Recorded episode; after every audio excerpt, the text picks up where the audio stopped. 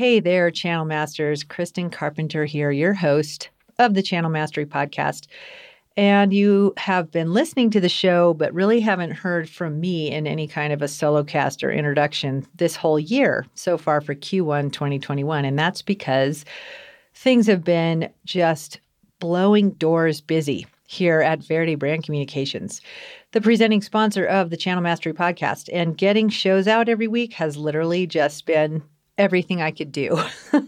But now we are in a position at the agency where I can step back in and start being creative once again and checking in with you and all of that good stuff. So I wanted to just let you know, here we are in mid-March twenty twenty-one. We're going to be entering a new season of Channel Mastery in early April. So just a couple weeks from now, and we've got some incredible shows on the horizon, including Robin Thurston from Outside Incorporated, uh, Stephen Reginald from Gear Junkie and Lola, uh, Sarah Gross from Live Feisty. So many awesome shows we're going to be touching on, a lot of trends that are happening, and just a new, shorter uh, show format. Super excited. So keep that in mind. We're about to roll out a new season, and I'm super excited to share all this with you. But as I said, here we are, mid-March twenty twenty-one. It's amazing to think about the fact that a year ago, the world was in lockdown for COVID nineteen. And wow, what a year it's been. I don't know about you, but the change from December to January, from twenty twenty to twenty twenty-one, literally was just a day. It was another day. Didn't really feel like much had changed. And that was really challenging for a lot of us, leading specialty br- businesses, brands, retailers, et cetera. And it's been just really, really busy, especially in outdoor active lifestyle, cycling, endurance, and snow sports. Really, really busy as we're we're trying to keep these newcomers and also continue to nurture and grow our audiences of those passionate people who have been in our worlds for some time. It's a great time to be in this business. And I'm super excited to serve you with Channel Mastery going forward so that we can actually align everything that we have within our companies that will help us attach ourselves to this growth and embrace this opportunity. That's what we're here to do. So I wanted to just put um, a replay show up for this week. It's Jen Kriske, the founder and C E O of Machines for Freedom. There's a couple reasons why I wanted to put Jen's show back up. If you haven't listened to it, here's your chance, and this will make it really easy to find. But it is our most downloaded episode ever. I'm really proud of that. She has such an entrepreneurial spirit and a no B S approach.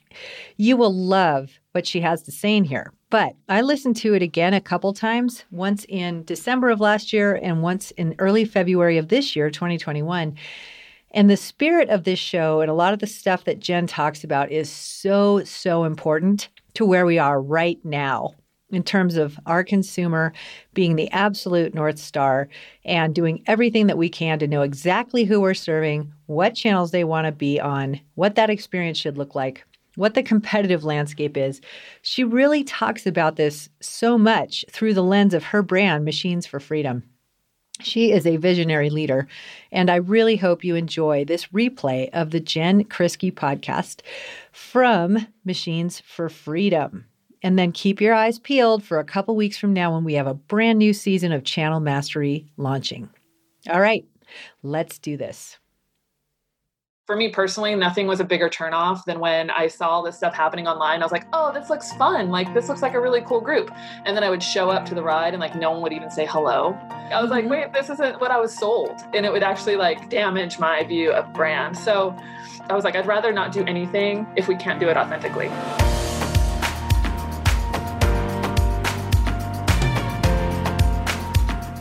Welcome to the Channel Mastery Podcast. If you're a specialty business and brand leader obsessed with understanding what the most effective channels are today to connect with, serve, and sell to your target consumers, then you've just found the perfect podcast and community. My name is Kristen Carpenter, and I'm your host and the founder of Verity Brand Communications, the presenting sponsor of Channel Mastery. Verity created the Channel Mastery Podcast to level the playing field for the specialty brands we serve. Every week on this show, we study how consumer preferences are changing and the evolving channels they like to use to engage with their favorite brands. Once again, welcome to Channel Mastery and subscribe today.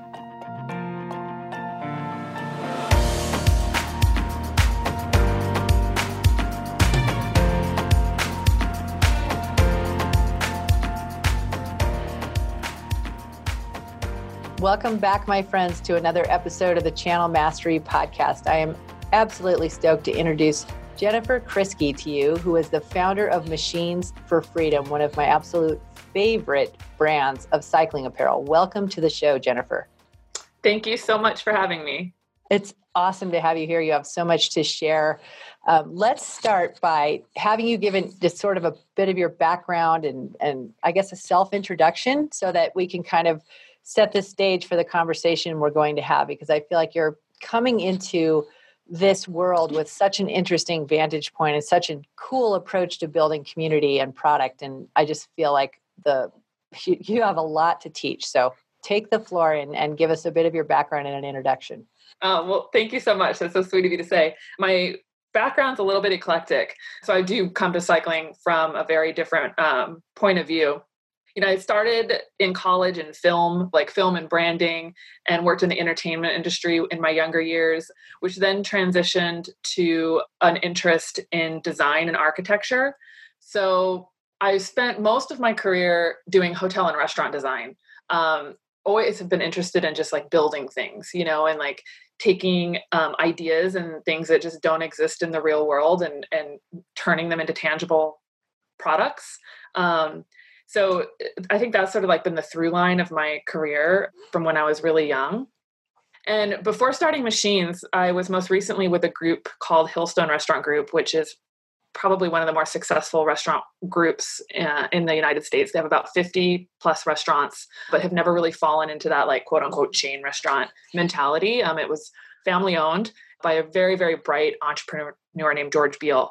So I really had the opportunity to learn a lot from him and learn a lot about just like an entrepreneurial mindset and kind of like sticking to your values and, and that kind of tenacity that he had. So I feel like that was really like a great jumping off point for me for when I started Machines for Freedom, is I really had this really great insight into like what makes a successful brand. So that was sort of like my career background. And then I got into cycling when I was working in the restaurant space. Is like, as most people have ever like had a waitressing job, they know how demanding that environment is. And working in the corporate on the corporate team in their on their design team was like not any easier. The hours were insane. The pressure was insane. If bar stools were breaking, I was getting calls late at night like, "Hey, we need a fix like ASAP because we need to get these before lunch the next morning." Like, oh my. You know, it was it was really really intense, and you just have people pulling you in every other direction. So my way to sort of have some reprieve from that was really riding my bike. And there was nothing better than just like being in the mountains where it was just like quiet and peaceful. And like, I did not have cell phone service, and just to be out there for hours, just to like have some time to myself with my thoughts was really, uh, I guess like I refer to it as my like extreme self-care. so, so that's sort of like where I really fell in love with the sport.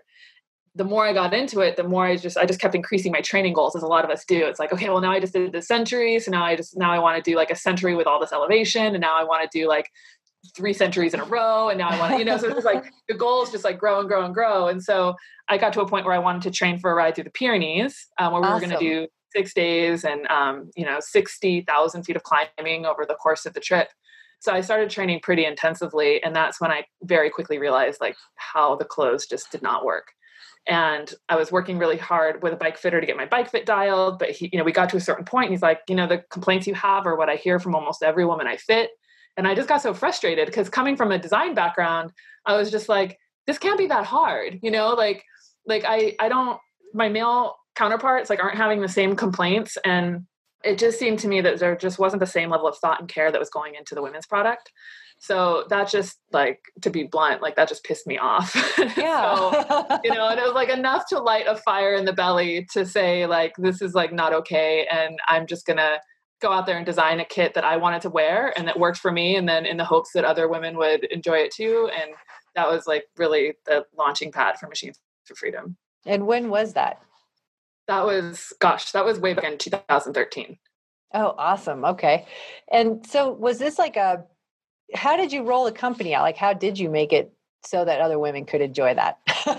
so, yeah. So, um, you know, I, I left my job at Hillstone pretty soon after that because I realized like that job was so demanding. I was like, there's no way I'm going to ever get this off the ground in a reasonable time frame if I don't like go all in. Mm-hmm. So um, I left pretty quickly. And then first thing I did was like hit up Interbike, where I just like, you know, I was, I was used to the trade show circuit and I was really used to sourcing, you know, cause that's mm-hmm. like one thing that you do a lot of when you're in the interior design world. So, um, so I just like hit the pavement and started looking for materials, looking for a factory. Um, it was, it was a lot like trying to build something for the restaurant space where you're like looking for materials and finding a, a craftsman and a contractor and, you know, so, Um, so I did that and started to develop prototypes, um, worked with a friend who did have a lot of apparel background. He was in like the surf, um, industry for a very long time. So like his knowledge of sort of wetsuits and bathing suit construction and stuff like that was really helpful. Oh, interesting. Um, yeah. So I worked with him really closely on like the technical side of things. Um, I mean, we did a lot of prototyping on the first kit. God, we probably did at least a couple dozen samples. Um, and developed that over the course of about a year before we launched in August of two thousand fourteen.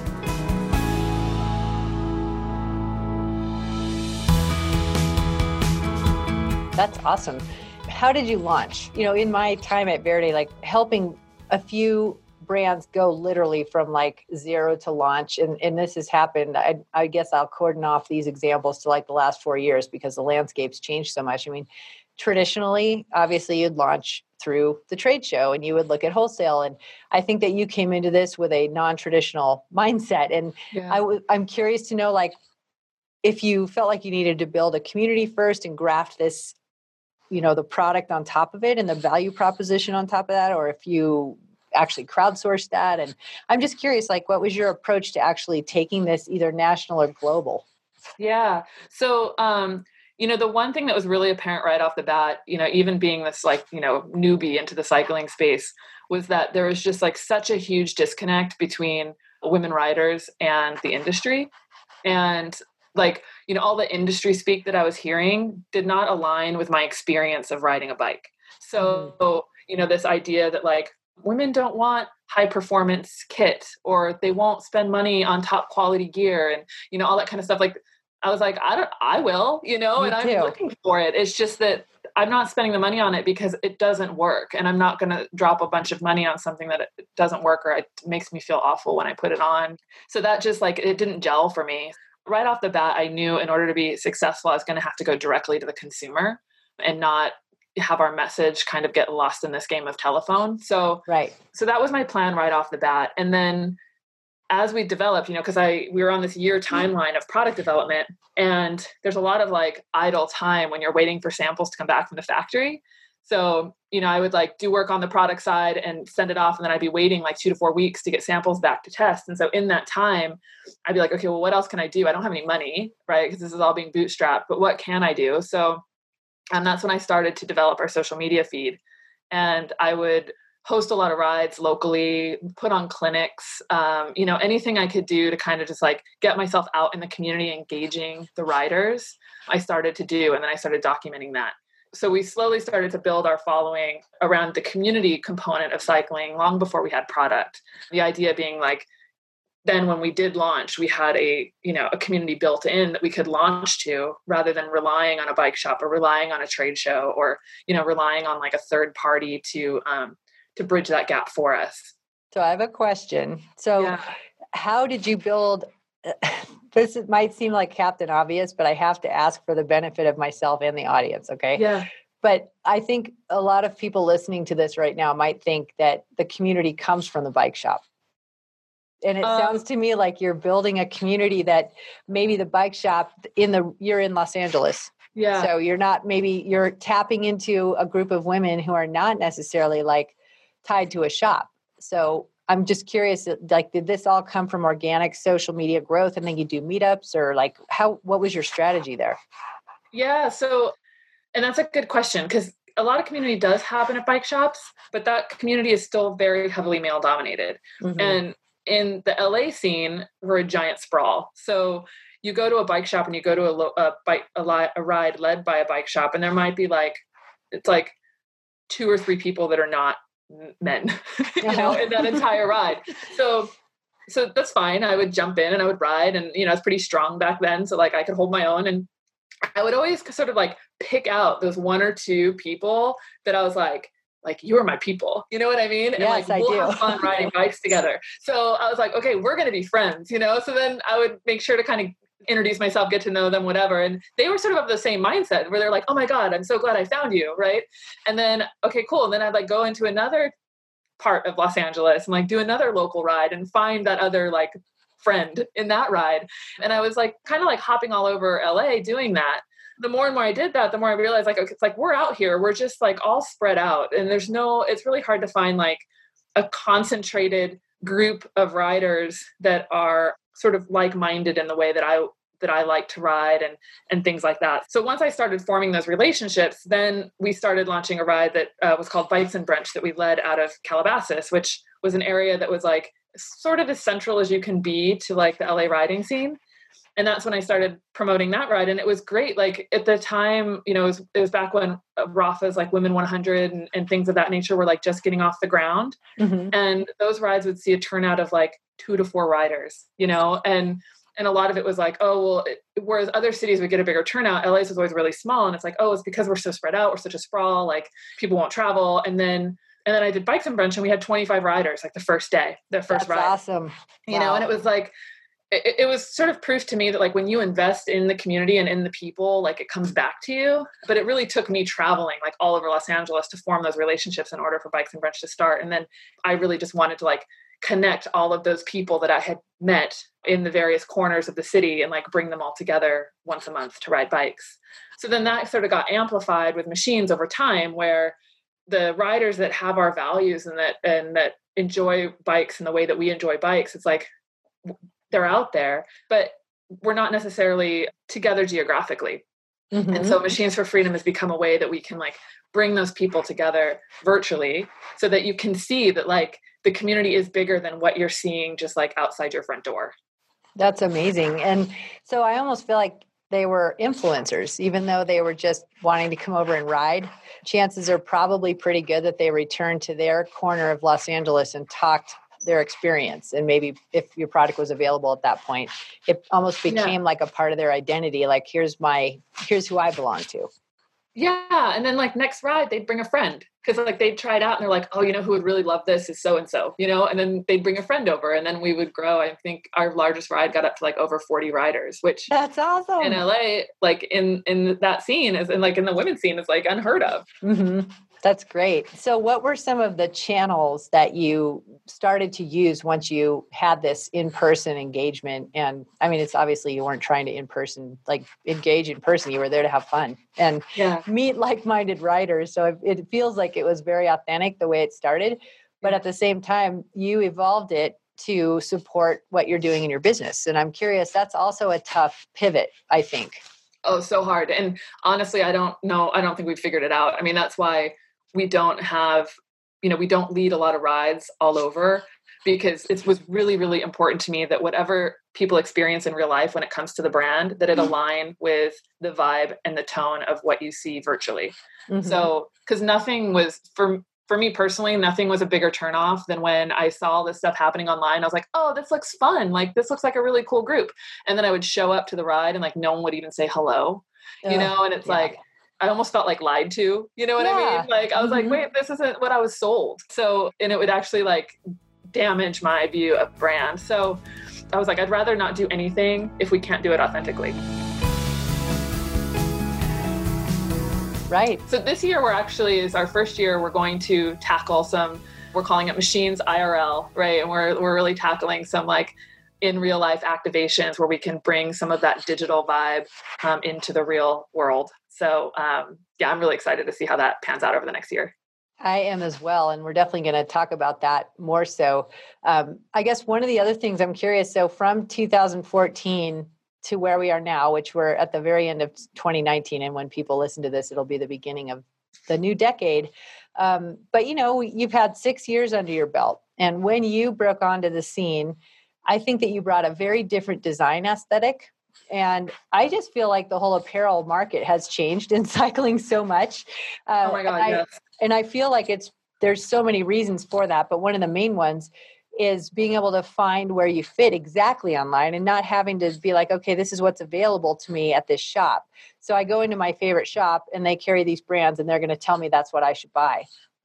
And in the case of cycling apparel, especially performance cycling apparel, it's tough to do that and not try it on and, and all of that other stuff. So I'm just wondering, like, first question is, you know, how, ha- what was the competitive landscape like for you then from a brand standpoint? And then I'd love to talk about like how you continue to build an experience when people maybe want to touch and feel or, you know, have that re- validation of somebody at retail or who knows what, like, so we're going to get into that as well. Yeah. But first question is really like competitive landscape oriented. Yeah. So, um, yeah, when we first started, it was, um, it was way less competitive. Um, and that was really like, that's why I quit my job and wanted to just go all in. Cause I was like, I feel like now's our window. Like the women's scene, people are starting to like pay more attention. And I was like, it's really important that I kind of get the brand out there before other brands with more money and more marketing power, um, start to like take up the airwaves. So, yeah. um, so it, I was pushing really hard to launch. I, I really wanted to launch like spring of two thousand fourteen, but at least got it out the door before the end of summer, right? So it was really, really important to me that I got it live that year. And yeah, I think our design aesthetic was very unique and that set us apart. And I think it still does actually. Cause like the, there's like, someone told me there's like one hundred sixty-eight cycling brands out there right now, like apparel brands, which is just like crazy because the market size is not that big. Yeah. Um, you know, we're not looking at like the eighty-seven billion dollars global like activewear industry. So, uh-huh. um, so it's just crazy that there's so many brands, but um, it, we have all those brands because the custom kit business is so accessible. Um, so a lot of time, most of those brands are really just like graphic plays on this a very similar iteration of kit. Right. Um, and where Machines is able to really remain distinctive is that we build kit from the ground up. Like our patterns are all built from the ground up. We, we innovate, we really like rethink what riders might need and want in cycling kit. And so keeping that core value is really important. Um, it's one of the reasons why we don't just like launch a print every month and become this more of this like fast fashion business model. Um, mm-hmm. You know, our, our kit's really designed to be a piece that you have in your closet for a very long time. We've been able to maintain a competitive edge by maintaining that really unique point of view and that really unique design ethos. For sure. And I think that that is, it's almost hard to like convey that. Here's the other piece of it that I, I just feel like you guys have done a great job with is, I mean, let's face it. I don't love shopping for bathing suits or jeans, right? And it's because it's kind of like on, for me, I have to get my head in the right place. And like, you know what I mean? Like, it's like, I don't know, there's a lot of self-judgment and I don't know, like it's, it, as a female shopper and I love shopping, but kit, okay, this is a whole different ballgame. Like, let's say I learn about what you do. I go online and I might be like, okay, that looks extremely tight fitting. And I know it, the cyclist in me is like, I want that because it's going to perform better and I'm going to have better comfort, et cetera. But what is that going to be like to wear? And you have done a beautiful job portraying every body shape, lots of different types of women, different nationalities. Like literally, I feel like even if I don't relate with some of the people that are you're portraying, I do because it gives me permission. Like I can wear this because it's about my passion as a cyclist. It's not about necessarily like, can I wear that? Am I fit enough to wear that? Not at all. Like you completely yeah. removed that piece of it out of the equation, that obstacle. And I think that's one of the most powerful things that launching a brand online can do. And you've done a great job with that. So I just wanted to give you an opportunity to talk about if that was something that you did from the very beginning, or if it's something that you did because you just, you also didn't see that out there and you wanted to make that be part of the process, like where it invites more people in. More yeah. Women. Well, thank you. Thank you for that compliment. And I, I do have to give a lot of credit to uh, my amazing team. Well, and my amazing team, primarily one of Ginger, who's been like a really driving force behind a lot of our marketing. And part of the like, the ethos of the brand has always been to show what the sport looks like from a different point of view. So, you know, it's like the, the pictures that I would see through marketing materials, through larger brands. Like that wasn't necessarily gelling with like what I saw in real life in the sport. And so I wanted to show what the sport looked like from the rider's point of view and just change what the sport looks like. So, so then that started to drift into all of the like conversations that started to spark around two thousand sixteen, right? Where I think everyone started to become very critical of the messages that they were sending out there. And which is interesting because then it like kind of boiled back to my like old film studies background, right? About like those subtle messages that are sent in the way that something is shot, the way that something is framed, your quote unquote casting choices, like things of that nature. Um, suddenly like that language like was coming back. And and so we we started to look really critically at, at ourselves and what can we do to be better? And then that's what really drove us to like continue to like push the needle in terms of what the sport looks like. And it was something that was very well received very quickly by the community. So then it made it really easy just to like keep in that trajectory and keep pushing that envelope forward. So you like got overwhelmingly positive response on your social media depiction of what you were portraying. Yeah. And, you know, and part of it was, I don't know about you, and we don't need to go like down a political rabbit hole or anything, but like two thousand sixteen was like very jarring and it was very like an aha moment and a like, holy bleep, like what is uh-huh. what is going on here? And you know, and then like we sat around the office, like, you know, me and the time Tracy was doing a lot of our photography and Ginger, and we were just sort of like in shock. And all of a sudden, like making kit really didn't seem that important, to be quite honest. Mm-hmm. And I was just like, who cares? Like, who cares about our cycling clothes? You know, like the world is falling apart. Like what? We have bigger problems. So um I think part of what made us all feel better about the work we were doing is like, what can we do in our small corner of the world to um, make this world a more positive place and make this world a more positive place for people that are being marginalized? So our way of doing that was to make the sport of cycling look more inclusive. And um, what's really great is like, we get really incredible feedback by people that don't even ride bikes, and they like follow our brand and they love our brand and they've never really ridden a bike other than like maybe a beach cruiser down the boardwalk, like on occasion, but they just, they love the message that's being sent out. So like that in my mind is like, especially when you're in the early stages of a business and you have no idea what's going to happen. Even if this thing crashes and burns, I feel good knowing that we've made that little bit of change in the world.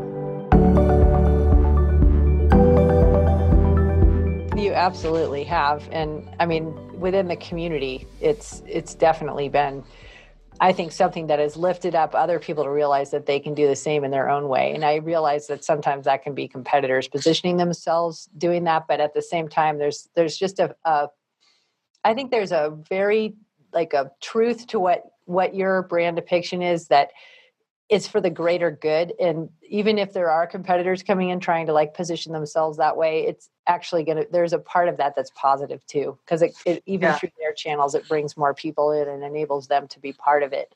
Um, so we have to go, I think it's such a perfect place for us to talk about Specialized. So when did Specialized enter the picture? And can you talk a little bit about like that, the process, the conversations, and like ultimately like where you are now as partners? Yeah. So uh, they came into the picture about, gosh, it's probably about two years ago now is when the conversation started. And it was during a time when I was really pounding the pavement for um, investment. Mm-hmm. And I just needed help. I had been bootstrapping the company for a few years. I was like working a side hustle, still dabbling in design and running design projects in order to fund the business. I mean, obviously that's not sustainable. So, no. um, you know, so I was just like hustling, trying to like find some fuel to really move us up to the next level. And, um, and then all of a sudden, like in LinkedIn, I get a message from somebody who at the time was in leading business development and was like, hey, we're w- looking for a women's business leader. Do you happen to know of anyone? Right. And I was like, hmm, is this person fishing to see if I'm looking for a job? You know? And, uh, uh, if I wrote back, I was like, well, I'm, you know, I'm not looking for work. Or this is like one of those moments where you just like, you don't necessarily answer the direct question. You just like answer the question you wish you heard, you know? Uh-huh. so, um, so I just wrote That's back. Awesome. I was like, yeah, I'm, uh, I'm not looking for work, but, um, you know, Machines is going great. But, you know, if you want to talk about like, I don't know, strategic partnership or, you know, anything along those lines, like would love to get together. So, um, you know, that led to coffee and then, you know, and the conversation started from there. And from the time of that first message to actually closing the deal was probably about a year long process. Um, we spoke for a really long time, and the negotiations always take a while. Um, and then it ended up, um, you know, we, we talked about different ways of structuring it. It ended up being an acquisition. It really was like what we needed in order to get, sort of get us to the next level, right? Because it's like, as you're building these businesses, it's like you go, go, go, and then you kind of hit this like chasm, you know, and you're like, oh God, okay, how am I going to like cross this massive chasm? Um, and you need something big at that moment in order to get propel you to the next spot. Mm-hmm. So for us, Specialized was the answer to like propelling us over that first huge, huge chasm. Mm-hmm. And so um, obviously that sounds a little untraditional, right? So you were, it, I'm just guessing here, but they were able to kind of see the absolute gold in enabling you to continue doing what you were doing, but potentially put a larger microphone in front of you and some efficiencies around you. Is that kind of the way it worked, or how yeah. has it been um, like since then, the two years? Yeah. So, I mean, they definitely saw how we were able to do something that they'd struggled to do. And, and it's really interesting now that I'm in it a little bit more, it's really interesting to see like the strengths of the large companies versus the strengths of the small companies, and how it's like this ecosystem where you need both, right? Because mm-hmm. it's like one does one really well, the other does something else really well. And, and it's, you know, you kind of need both to like fuel the, the whole like ecosystem. So, um, so yeah, they, Uh, there was a conscious effort made to keep us very autonomous, which is great. You know, we're still based in Los Angeles. They're up in Morgan Hill. We have a lot of, they're not dictating our design. They're not dictating our marketing. You know, that still very much comes from uh, Machines for Freedom headquarters. But there's a lot of brain power there that helps. You know, there's a, a few individuals within the organization that are just like really smart, bright people that it's great because it's like sort of serves as that mentorship that I needed um, mm-hmm. as a new entrepreneur and a new, you know, C E O. You know, there's obviously the, the financial help, which even just alleviating that pressure off of my shoulders allowed me to like think creatively again, because mm-hmm. playing that financial shell game as a startup was just like so exhausting. And it like really ate up so much of my creative energy. And then, yeah, like a lot of learnings, you know, it's like they have a very robust apparel group with like so much experience there, you know, so the fact that I have people that I can just call up and say like, hey, like, how do you handle this? Or like, you know, hey, we're going to like launch in this other country. What do I need to do?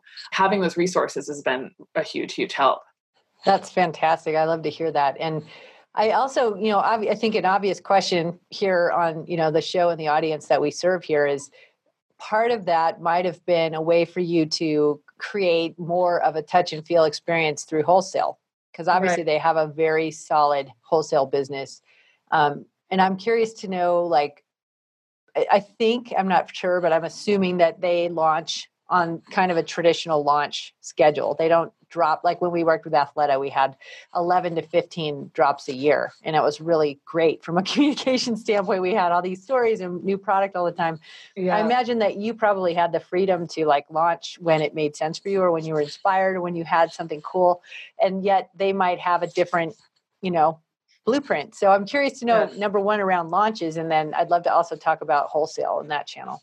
Yeah. So, um, I mean, that's definitely probably one of the biggest learnings coming out of this, um, this first year together is how, um, what works for one brand doesn't work for another. Right. And, mm-hmm. and like, yeah, plugging into distribution was definitely like something we were hoping would be like super fruitful for us. Um, but it hasn't panned out the way that we had hoped. And, and I think largely because of product launch cycles, right? Like we are super nimble and quick to market, and, um, and it's better to launch a product at a time so that you have things to talk about rather than like enjoy entire collections so that you can like sell in, you know? And, yeah.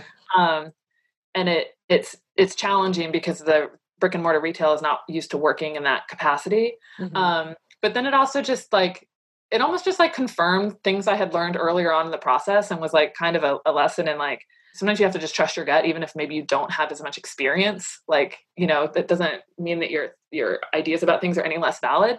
There's still just those struggles there of shop selling apparel. It's a really tough thing to like, I sympathize with shops, you know, in this respect, because you think about like a successful apparel retail environment, and they're like these wonderful spaces with beautiful lighting and lovely flowers, you know, these very like soft, inviting spaces. where, you know, the clothes are like meticulously laid out and you get to like, you know, you, you touch everything. And it's like a place where you feel safe and comfortable, like stripping down into your underwear, put on something that might make you feel a little self-conscious. This is very like kind of warm and safe space. But a bike shop's primary business is service. There's like grease and there's like tools and there's like hard surfaces. And, you know, and it's just like, it's so counterintuitive to a successful apparel environment. So, you know, I'm not surprised that they don't struggle in this area, and it's not to anyone's fault, right? It's just, it's, they're two very different products that you're trying to sell in the same space. Right. So it's a bit of like square peg, round hole kind of situation. Mm-hmm. So, I mean, there's definitely been some good relationships to form there, but I, I think it just sort of reaffirms that Machines is a digitally native brand. We started as a digitally native brand, and we do best when we can speak directly to our uh, community. Mm-hmm. So, and then that also like the messages just sort of get lost in translation when you're trying to rely on shop sales staff to tell that message, because they're just like, they're not trained in the product. Right. And, and there's like this weird, it's kind of this weird relationship too, where, you know, you have historically, right, bike shops have kind of picked a large brand to partner with, right? Like be it Specialized, Trek, Giant, they have their like their leading brand. And then those brands really come in and s- sort of set up the what the product landscape's going to look like, right? And like, here's what you can put in your store, and they they offer them everything that they need to sell the rider. And it's like really this turnkey solution for them. And as a small brand, like we don't have the capacity to do that for them. And I was thinking about, there's this shop, which I'm completely spacing on the name. It's down in Venice, and it's this really, really great apparel shop. And it started when the owner or the the designer wanted to own open his own brick and mortar around his own collection, but his collection was pretty limited, so he didn't have enough products like fill a store. So he went out and he found all these like obscure brands in like Japan and things like that, and he'd like bring in these pieces and and add that to his, his collection in order to like fill out a store. And you go there because he created this really wonderful shopping experience, and he's bringing in like that obscure brand from Japan. That obscure brand from Japan doesn't have to like build a market in the United States in order to sell the product. The product is selling through because the retailer knows how to like sell that product. So that's sort of like what was missing in the, in the bike side, is that shops that bring in Machines and then expect Machines to do a lot of the work to like drive consumers to the shops, because that's the way things have worked for these like larger brands that have more power behind them. But we just don't have the capacity to do that. You know, it's right. Like, we can do what we can. We can list you on our Stockist page. We can like shout you out when you're doing a ride, or like on our social media and stuff like that. But we can't like, we can't like run your business for you. So then I think it just sort of creates a lot of tension, because it's just, they're frustrated, we're frustrated. And it's just like, everyone's frustrated. And then it's, you know, it's just like, it's not a very great way to do business. So definitely a lot of learnings there. But I think there's just been a lot of interesting discussion happening around what the bike shop landscape looks like with the online world right on its heels. And I'm really curious to see how it all like plays out over the next five, ten years.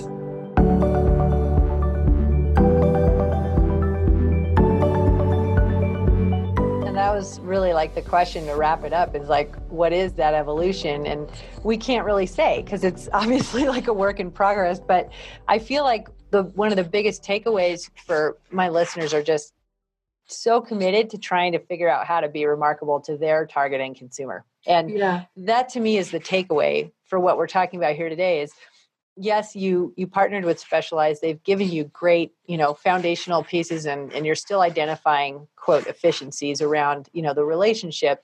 But what I love most about this is they've let you really caretake and grow your community. And yeah. There may be a way to do that through an, uh, a retail, a bicycle retailer in the future. Or it may turn out to be a different semblance of it, or it might be no set and forget, which is what my gut is saying, is like we keep trying and testing and learning new things, right? Mm-hmm. And as the consumer is evolving and as the demand at the store is, is, is evolving, I feel like the right path will present itself, and then it will change. I mean, the most successful brands, uh, companies out there, I think are really, really good at either saving people time or making that time fantastic, right? Mm-hmm. And this comes from a Scott Galloway blog post, and I'll put the link in in the podcast notes page. But essentially, you know, he's talking about like trillion dollar market cap, Google, Amazon, Facebook. And he's like, Facebook won't survive because they are a time suck as they've developed their paid platform. And, you know, but these other, you know, Amazon, Google, and Apple, I think is the other one. Amazon and Google primarily are his focus. save time and train the con- consumer to want that. And so we're dealing with a consumer that's trained by these huge, huge companies. And we all have time at a premium, but we also all want to have self-identification. And so I feel like you found self-identification, artisan, hand-built, and then we have like a platform that's been built that we want to try and you guys were trying to graft that onto.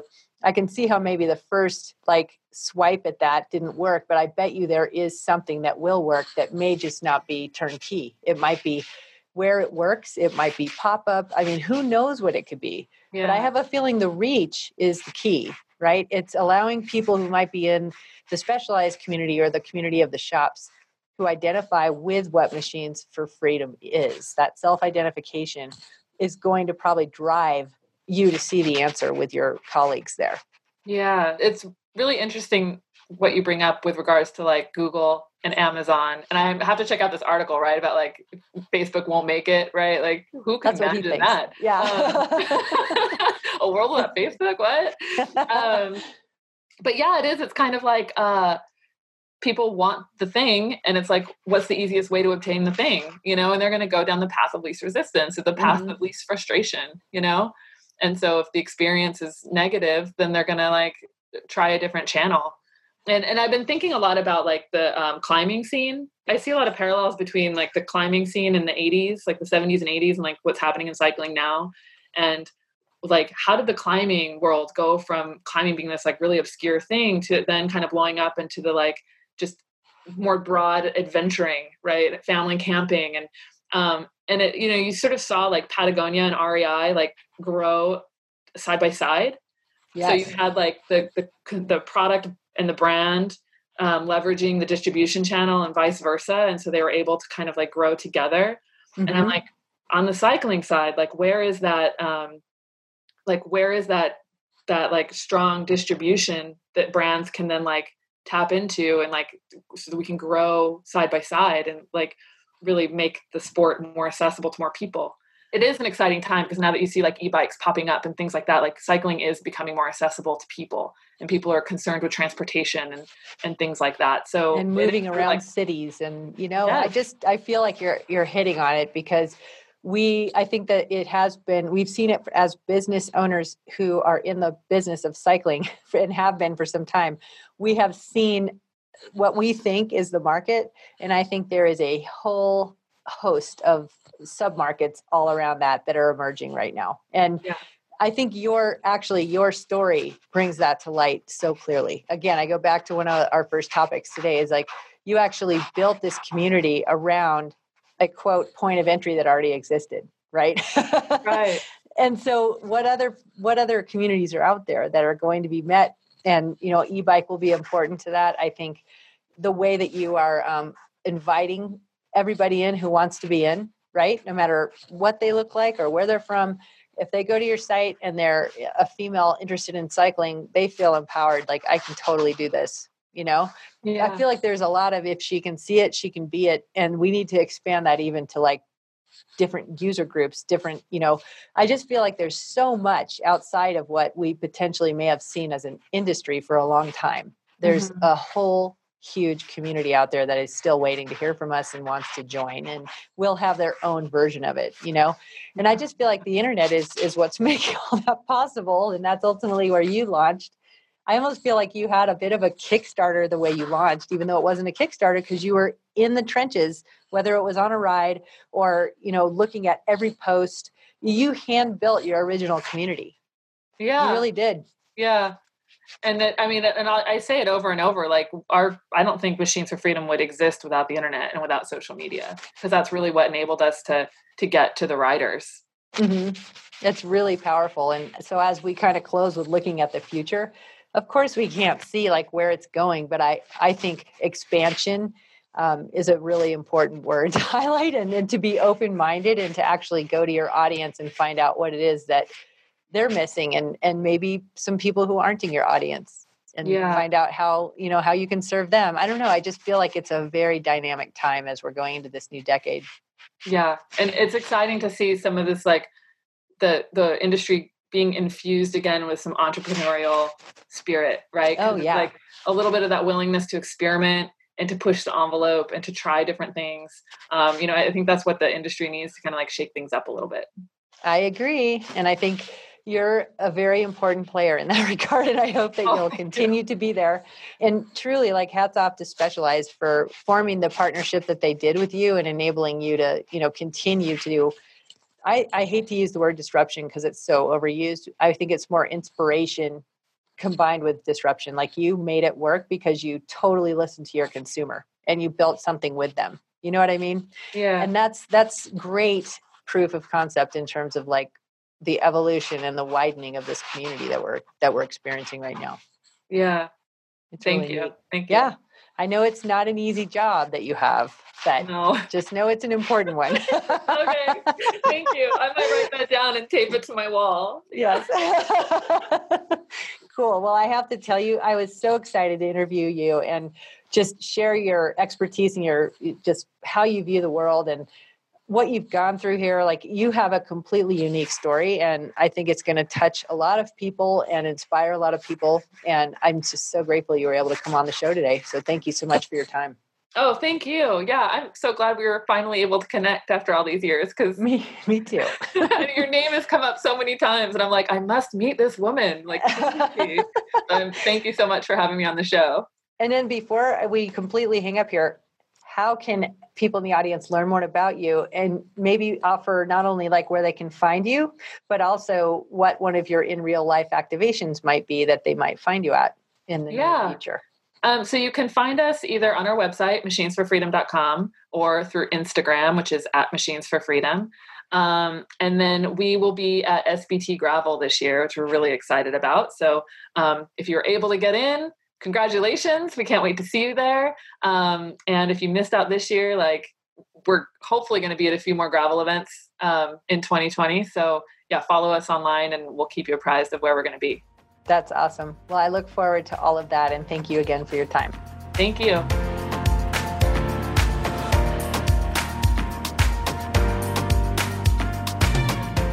Thank you so much for listening to the show today. If you're finding value in the Channel Mastery podcast, and I certainly hope you are, I'd love to ask that you subscribe to the show on your favorite podcast platform, as well as rate and review the show on iTunes. Doing so helps more people discover the content. More specialty business and brand leaders can be helped by the incredible resources we're offering every week on the show. I also would like to invite you to join our community at channel mastery dot com or verde p r dot com. Sign up with your email and you'll receive special resources and content created just for friends of the podcast. You'll also receive advance notice of new Channel Mastery trainings and offerings. Thanks for listening and see you next week.